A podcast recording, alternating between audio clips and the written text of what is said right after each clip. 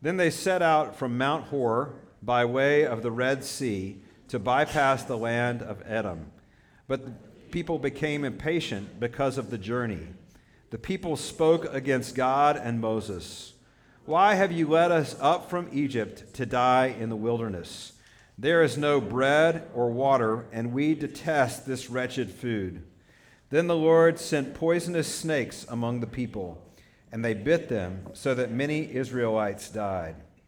The people then came to Moses and said, "We have sinned by speaking against the Lord and against you. Intercede with the Lord so that he will take away the snakes away from us." And Moses interceded for the people. Then the Lord said to Moses, "Make a snake image and mount it on a pole. When anyone who is bitten looks at it, he will recover." So Moses made a bronze snake and mounted it on a pole. Whenever someone was bitten, he looked at the bronze snake, he recovered. This is the word of the Lord. Thanks be to God. When I was in high school, I worked one summer in a local nature preserve called Bays Mountain Park, right outside my hometown of Kingsport, Tennessee, and I was a camp counselor. So all the camp things with little kids, you know, crafts, planetarium show, hikes. There's some time out, like gathering leaves and rubbing leaves, but and the reptile show. So reptile show was a time where part of my job was holding a corn snake or a milk snake and walking around with it, and, you know, two fingers, remember 2 fingers, right? Head to toe, you get to pet the snake. And, you know, I did that job. I did not love that part of my job. But my boss was another breed entirely. David Taylor still works there and is famous for his poisonous snake bites. Let me just say this. He stops regularly seeing a snake on one side of the road and moves it over, and had such a regular habit of this, it was common for him to be bitten by a copperhead rattlesnake at Bays Mountain, go to the hospital. He knew what to do, you know, knew where the anti-venom was even, like, you know, this is sort of became routine. Well, you know, now this one time Dave shows up with a rattlesnake bite at our ER, at our hospital, and it's a new person at the desk. And he shows up and he's so chill because this happens all the time. So he's so calm and collected that the person at the desk thought he was nuts, which he might be, right? And so she actually kind of disregarded him and let him sit there in the waiting room for hours. There were lots more acute cases that she thought came in. Case after case, he started losing feeling in his legs, started spreading up through his body. And finally, somebody left the door open for just a sec, and he just let himself back into the ER because he knew where the antivenom was and took it himself, right? This is kind of crazy that I worked with. So snakes, you know, like Indiana Jones. I wonder if the children of Israel right here are going like, snakes, why did it have to be snakes? I mean, everybody except for David Taylor thinks that. This morning, we're going to look at this outline, the sickness and the fever and the antivenom and how we take our medicine as we look at this passage. You know, the sickness I'm referring to in this passage is not the snake bite. There's another sickness in the Israelite camp before the snakes even showed up. Now, people are all infected. The sickness, it's a sickness we've already seen in Numbers. But what's different is this is not the same people who had the sickness before. And I'm talking about the sickness of complaint. In Numbers 11, that was their parents' generation. There is a 40-year gap in your Bible in between Numbers 19 and Numbers 20.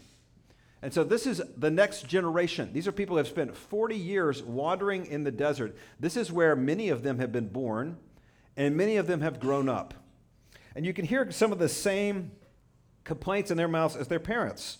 I want to remind you of the circumstances. So here's what's going on. We picked this up at the beginning of this passage. They're on the brink of the promised land, and they asked for permission to go through a small country in between them and Canaan. And so they're on the east side of Canaan. And so what they want to do is just pass through, and the king of Edom looks at them and is like, no way. This is a group of people that, if given a chance, could overrun our entire country.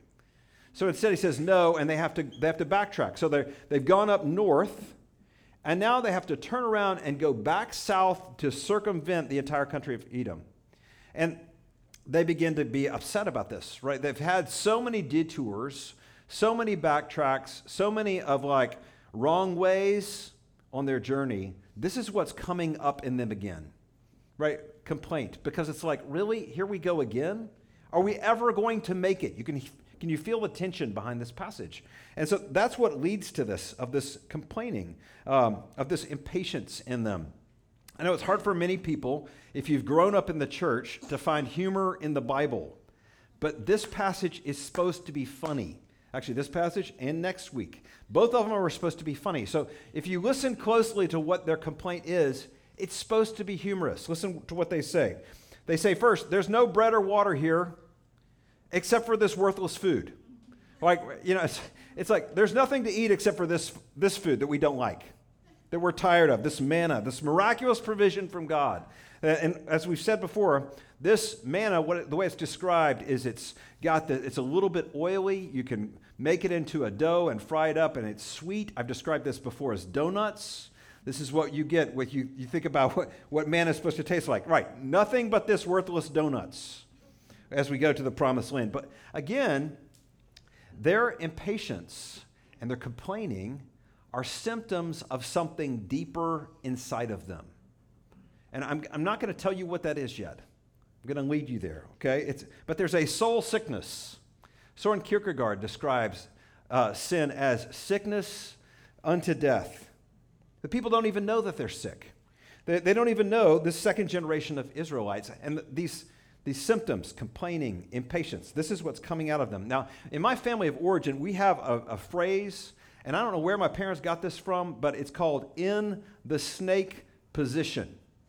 And the longer version of that is, if it were a snake, it would have bitten you. Okay, so this is used to describe things like losing your wallet and your car keys, most notably associated with my dad all the time when I was a kid, right? And so if the wallet and keys were in the snake position, that means they're in an obvious place, like right there. You can't see them. They're right there. If it were a snake, it would have bitten you. And this is what's going on with the Israelites. This is what's going on with them.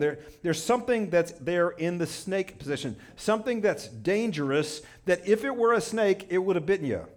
The symptoms of this soul sickness, impatience, complaining, but it shows us a picture of something. All sin works this way. This is how sin works in the human heart. It's so in front of you, and yet you don't see it. This reminds me of another passage way back at the beginning of Genesis. Genesis chapter 4, read the story of Cain and Abel. And God famously says, he warns Cain of the nature of sin. He says, sin is crouching at your door, and it desires to have you, or desires to consume you. And the picture there is sin is like a wild animal that's crouching, right? It's getting smaller, but it's because it's about to pounce. It's dangerous. It could destroy you. And all sin looks this way to us. Harmless. In the snake position. Right in front of you, but doesn't look like a big deal. This is how sin works. You know, think about things that are dangerous for us, but we don't see as dangerous. One example of this that maybe a lot of us learned over the pandemic was isolation. You know, isolation for Christians is dangerous. Being isolated from other Christians. Not having regular people encouraging you, that you're encouraging, that you're walking with, that you're praying for. This is really, really dangerous, and it looks like nothing. It looks like an absence. You know, there's not anything going on. It's crouching. It's a dangerous position. But the snakes give us another hint of what's going on in this passage that I want you to see. Now, as I'm preparing this passage, I came across images from these three deserts that the Israelites journeyed through. And what's fascinating is these are carbon dated back 3,500 years ago. These are all over these three deserts, and they're images of snakes. It's fascinating. You can see, you know, evidence that they walked through this way, evidence that this was part of their journey. But these snakes are described here as fiery snakes, which doesn't describe either what they look like or what they did. They're not fire-breathing snakes. They don't look bright-colored. They described how they feel when you've been bitten. the sensation. Fiery describes what happens when you're bitten by one of these poisonous snakes. You develop a fever. This is what happens today with Dave Taylor. We got bitten by all these poisonous snakes. You develop a fever. There's swelling, right? There's a sense of deep thirst that you can't quench. Your body feels like it's on fire. You can't keep liquids in your system. This is what fiery describes here. And I know some of you, again, have a hard time seeing what God is like in the book of Numbers, too. We've been through all these kind of testing narratives. And this may seem like God is like, gosh, you know, these Israelites rebelling yet again. What can I come up with? What have I not done yet? You know, like, oh, snakes, that's a great idea. And God sometimes comes across to us in these passages as if God is being petty, if God is being mean, if God's being arbitrary. But neither the judgment nor the remedy for this judgment is random. This, you know, why'd it have to be snakes? There's a good answer for why it had to be snakes. This testing narrative is number 7. There we go. 7 in the book of Numbers. And we've walked through these. And this is the last one of these we're going to look at. This is the last one. But it is the 10th test overall. There are 3 of them in the book of Exodus and 7 in the book of Numbers. 10 together. And that's really important. And I want you just to think about this. 10. Where have we seen this before? The number 10, helping a group of people be persuaded of something. 10 things that happen that reveal the hearts of people. Anybody with me? Can you help me out here, crowd? Not the commandments. The plagues. That's right, the plagues. Egypt, 10 plagues. 10 plagues that revealed the heart of the Pharaoh and the heart of the Egyptians. Remember, Pharaoh famously would not let God's people leave. It took 10 plagues to finally convince him. And if you remember, the last one is the worst, the Passover. It's what Jesus celebrated at the Last Supper. We'll remember this week. But it took 10 plagues, and the last one being the worst, for Pharaoh to finally relent and let the people go. Now, remember what I've been saying all along. In the Torah, these two books, Exodus and Numbers, are paired together. Exodus is the story of God delivering his people out of Egypt. Numbers is the story of God delivering Egypt out of his people, detoxing them from Egypt. Could it be? Could it be that these are connected today? That God in Exodus, using 10 plagues to drive his people out of Egypt, to reveal the heart of Pharaoh, is mirrored with 10 testing narratives, and the last being the worst, where God reveals the hearts of the people to drive Egypt out of them. Yeah, could be. That might just be what's going on here. Let me explain this. Even though Egypt is not explicitly mentioned in this passage, this is all about Egypt. One of the most prominent of Egyptian gods was the snake, particularly the cobra. Wadjet, who's the goddess of Lower Egypt, is represented as a snake and gave the pharaoh, this is Tutankhamen's crown. You can't see it's quite at the top, but I'll show you another picture. A cobra called the Uraeus. This is what all Egyptian pharaohs wore on their crown. Now, the Egyptians loved the symbol of the cobra because a cobra, an 8 to 10-foot cobra, can rise up really high and spread its hood.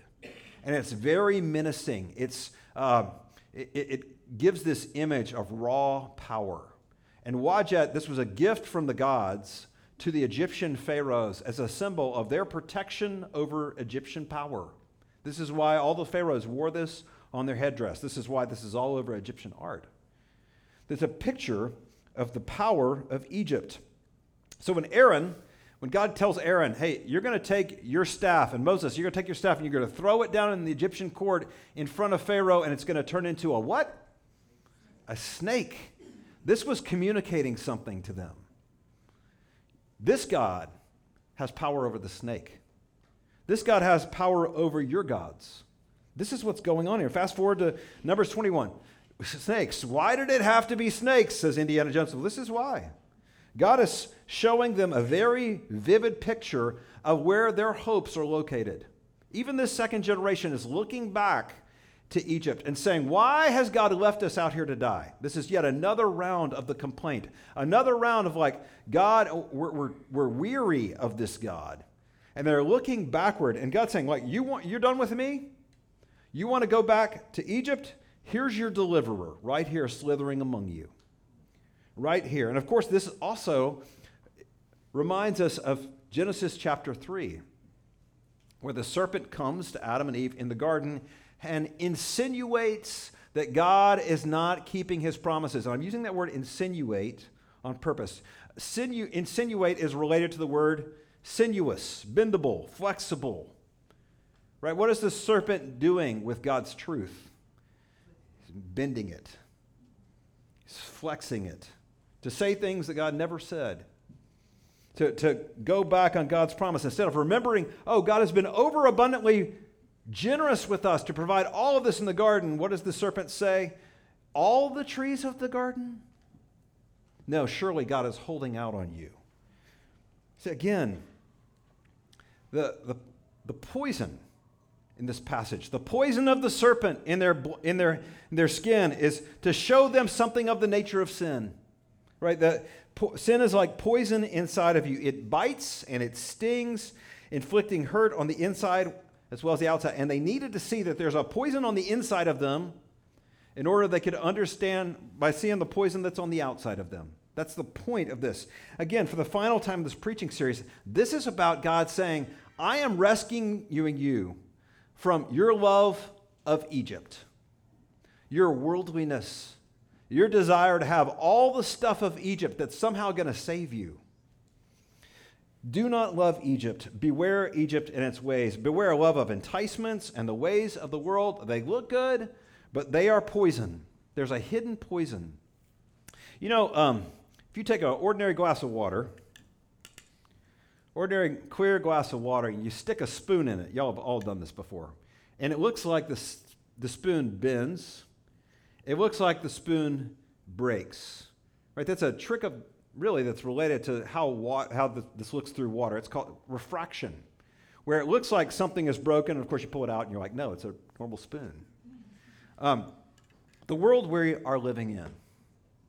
The world we live in now creates a distortion in the way that we look at reality. In the way we look at the reality. So people looking at life and living life in such a way that the secular culture has defined it, and actually it creates a refracted, broken view of the world. And it can make you feel like your faith is broken. It can make you feel like your God is broken. You look around and you're like, everybody's life seems better than mine. I am free from they're free from all the things that weigh me down. And I thought God was going to deliver. And I thought this world was supposed to work for Christians. Where is God? What is God up to? Again, be careful, be warned. There is a broken way of looking. It's a refraction. It's a visual distortion that we suffer from all the time, looking at this world and thinking, that's where it is. You know, if we're really honest with ourselves, and that's why I keep driving this home, we love Egypt too much. We love it. We love all the stuff of it. And man, Raleigh, North Carolina, I've said this 100 times in this church, it's the most spiritually dangerous place I know of on the planet. Because all as it promises us is this refracted view of reality that you can have it all, and you can be it all, and you don't need Jesus. And he actually doesn't provide much. Right? Loving the things of the world looks like workaholism. It can look like absorption in your career. I just need to do this for a season. Just do this for a little bit. It can look like an overlove of leisure, avocation, hobbies. Lots of things we love to do that are good things but are not good enough. Materialism. Collecting experiences, collecting good things, an overconcern with relationships or social status or popularity, emotional dependence on other people, even worry can be one of the ways that we show an overdependence upon this world, a love of Egypt. And you may be a long-term Christian. Some of y'all can be like, man, I could preach this sermon better than the bald guy this morning. I know you could. I know you could. Right? This is not new information for many of you.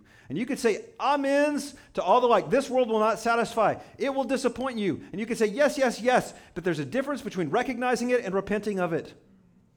There's a difference between being sick of it. Like, this is a poison in my blood. And being like, oh yeah, I can diagnose that. I'm really good at analysis. Analysis will not rid you of the poison in your veins. We're in a dangerous place. To be a sinner and recognize this is say, I need Jesus. I need his healing. I need him to deliver me. And we have the same problem with the Israelites. We don't know we're sick. And just like God is being gracious and showing them, like, look, this is what you're looking to. You want Egypt? Here's Egypt. You know, God is offering us over and over opportunities to free ourselves, to let go, to walk away from the stuff that's actually killing us on the inside. Are you sick yet of your love of Egypt? Are you sick of it yet? Are you okay with it? The antivenom. You know, I think what's fascinating in this story is that the snakes don't go away. They cry out to God, and the snakes don't go away. They're still there. God doesn't take them away. Instead, God gives them this intricate process. Did you notice this? Okay, Moses, you're going to go and do some art project right now. Make a little art project. You're going to take metal and you're going to shape it in the form of a serpent, and you're going to stick it up on a pole, and that's what's going to work. It's a process. And I think this is kind of bizarre, but because we've walked through a pandemic, we can get this in a way we probably wouldn't have gotten 3 years ago. I want you to think about vaccine. You know, God takes the very thing here that causes their illness, and they have to take it into them in order for them to be healed. This is what happens with vaccine. A vaccine is taking part of the sickness, putting it into your body in order that you can be inoculated against a sickness, right? That's how vaccinations work. Some of the early proponents of vaccination in this country were actually Reformed Christian preachers. In the late 1700s, it was part of the message in a lot of churches in the Northeast in this country to take a part in vaccination. And actually, several famous preachers, Puritan preachers that you would know their names, all died because they had the quantities wrong on this. But they identified something about vaccination that made theological sense to them. This is why they did this. They said something about this, getting close to the evil, taking the evil directly into you to counteract the evil, taking the poison into you to counteract the poison. They knew this from Scripture. They're like, oh, here at Exodus chapter 15, right before this, they come upon this water that's bitter, and Moses takes a piece of wood and throws it in the bitter water to make it sweet, to make it drinkable. They're like, there's something about that. There's something about this. In Numbers chapter 21, they're like, there's something about taking the poison into you that makes you cured of the poison. Something about that made sense as some rudimentary form of substitutionary atonement. And that's what's going on with the snake. It's in the pole. It's highly symbolic. So let's look at both of these. So the snake first. Like a vaccine, that which cured came in the shape of the thing that caused their swelling and their fever and their dying. I mean, looking at the serpent, it wasn't some magical formula. It wasn't a magical cure. It was them taking God at his word and looking upon the object he had told them to make that was in the shape of the thing that was hurting them. So Christ, for our sakes, is made in the likeness of sinful flesh. He's made like one of us. And then Scripture goes on to tell us even more. In 2 Corinthians 5, he became sin for us so that we might become the righteousness of God. And again, that phrase, people have stumbled over that. Does that mean Jesus became sinful? That's not what it's describing. It's not describing Jesus suddenly becoming selfish and angry and hating God and murderous. Rather, God made him to be sin for us. Jesus becomes the image of the serpent. He got what the serpent the serpent deserved. On this week of all weeks, I want to encourage you to follow. This is what we do as a church. We follow the slow steps of Jesus to the cross. And it's a great exercise for this week to pull out your Bible and read slowly through John chapter 12 through chapter 20 and walk the steps with Jesus. Walk the steps where he is on the road, set his vision toward Calvary, and as he makes his way toward the cross. Read it in small bits, but look at some of the things you'll notice in this. On the cross, Jesus cries out, "I thirst." Why? Because he is taking into himself the poison of humanity, the poison that's in my blood and your blood. He's taking this into him. He has the fever and he's got the swelling. He's got the sickness unto death. And then he says, "Father, you've forsaken me." He gets the hell of eternal dislocation, the triune self of God pulled apart. Right? Jesus is the ultimate antivenom for our sin. You need it to survive. You must have it. You've got to get it. You've got numbing sensations in your body. Remember my friend David Taylor. Numbing sensations in your body. Even today, the snake is a symbol for us of healing. It was early Christians who looked upon two symbols in ancient, Greek goddesses and gods. The rod of Asclepius, the god of healing, and the staff of Hermes, the god of protection. And they looked at that and they're like, that tells me a story. I know that story. That story of a snake on a pole. That story that brought me healing. This is why in our country today, that the modern American Medical Association adopted that as its symbol. You're riding around Raleigh, you see the snake on the pole, on the back end of an ambulance, or on your medical bracelet. This is something that early Christians adopted and said, yes, that's it. I have a sickness that nothing else can cure except for Jesus. And I need him. I need him. Second, the pole. Again, not random. Not just a helpful way for people to see a snake statue. I mean, yes, it's hard for 2 million people to see a small bronze serpent. But this is not just some way that Moses was like, hey, let's lift it up a little higher. This has roots, again, in Egypt. In Egypt, it was a practice of Egyptian armies to make giant banners or put on a pole a symbol of the gods of the people they were conquering, that they were fighting against. And in effect, they were saying, look, we're so powerful that we can turn your own gods against you. Look, we can carry your gods into war against you. And it was very effective.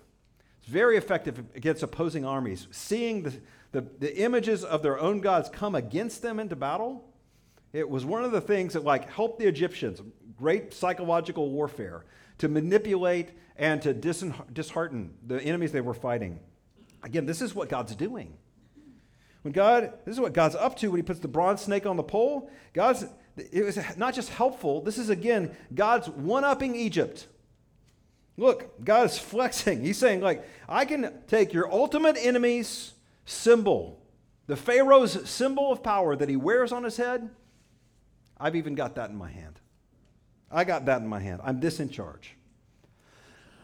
And if you know your scripture, you know that Jesus takes this little weird story and he sits down with a Pharisee in John chapter 3 and he tells him this story. He says, just like the snake had to be lifted up on the pole, so the Son of Man had to be lifted up. And then he goes on straight from there to that passage that everybody knows, for God so loved the world that he gave his only Son, that whoever believes in him should not perish but have eternal life. Right? That phrase, Jesus lifted up on a pole. Why does Jesus hold that story out? Because Jesus is not once, but twice, but three times lifted up. Right? He's lifted up on a cross as he's crucified, nailed in place. He's lifted up from the grave in his resurrection. And he's lifted up into heaven in his ascension. This is such a picture of our Jesus, of what we look to. Precisely on the cross, what looks like the place of Satan's victory, what's shown instead? Satan can only bite at Jesus' heel. He can't destroy him. Satan seems to have triumphed, and yet he and Jesus seems to be transfixed by Satan's power, and yet death could not hold him. Jesus lifted up on the cross. It leads to the lifting up from the tomb on Resurrection Sunday. We'll celebrate next Sunday. It shows us that in his body he bore the covenant curse for our sin. Hallelujah. Now, how do we take our medicine? I love how this passage describes it. It's so simple. It's so simple as to be annoying. I mean, what are the people supposed to do in order to get healing? No poultices, no dancing, no feats of strength and skill, nothing to prove that you're worthy of it. Just look. Even a person in full paralysis, dying where the poison has reached almost the limit, can do this. You look. You can move your eyes. Maybe you can't even move the rest of you, but you can look. You know, one of the things that it means to be a Christian is, yes, to look, but it means that we're people who continually look. We keep on looking at Jesus. And I want to close with this. One of my favorite dead Scottish pastors, Robert Murray McShane, he wrote this letter to a friend, and McShane died at age 30. He was a pastor in this little tiny country church. Didn't have a whole lot of ministry during his lifetime. But his writings, he's had such a profound influence. And he captures in this letter he sends to a friend who's like studying for the ministry, and he captures in this letter what it means to be a person who looks to Jesus and keeps on looking to Jesus. Bear with me. I'm going to read this to you. He writes, "I trust that your studies go well, dear friend. Learn much about your own heart, and when you have learned all you can, remember you have seen but a few yards into a pit inside of you that is unfathomable. Scripture says the heart is deceitful above all things and desperately wicked. Who can know it? Learn much of the Lord Jesus. For every look at yourself, take 10 looks at Christ. In him is such majesty, such meekness and grace, and all for sinners, even the chief. He is altogether lovely. Live much in the smiles of God. Bask in his beams. Feel his all-seeing eye settle on you in love.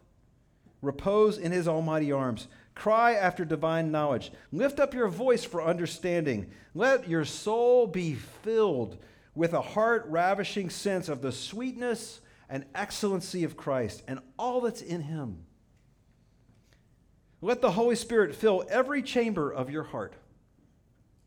And so there will be no room for folly or the world or Satan or the flesh.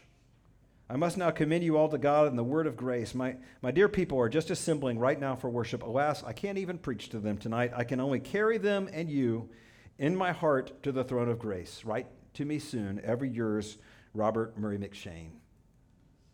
Man, there's something about that I don't know about you, but I feel like we miss out on. What's he know that we don't? Those words. He's altogether lovely. Feel his all-seeing eye settle on you in love. Repose in his almighty arms. Cry after divine knowledge. Lift up your voice for understanding. Let your soul be filled with a heart-ravishing sense of the sweetness and excellency of Christ. Man, I want that. Don't you? This is what it means to look to Jesus. It's not a one-time thing. Oh, I remember that date years ago when I came to Jesus. This is what it means to be people who are freed from the love of the world, who are truly freed, because the sight of Jesus is all we need. This is what captivates our hearts. Let's pray that it would be so. Would you bow your heads with me? Father, I thank you for this picture, Lord, this picture of what the world looks like when it gets in our veins. Lord, I pray that you would help us to hate what destroys us and love what frees us. Lord, we pray that you would give us eyes for Jesus, that we would be people who look to him not one time but every day, that our hearts would be filled with him, or that our joy cups would overflow with how much we know him and love of him and experience of him. We pray these things in his name. Amen.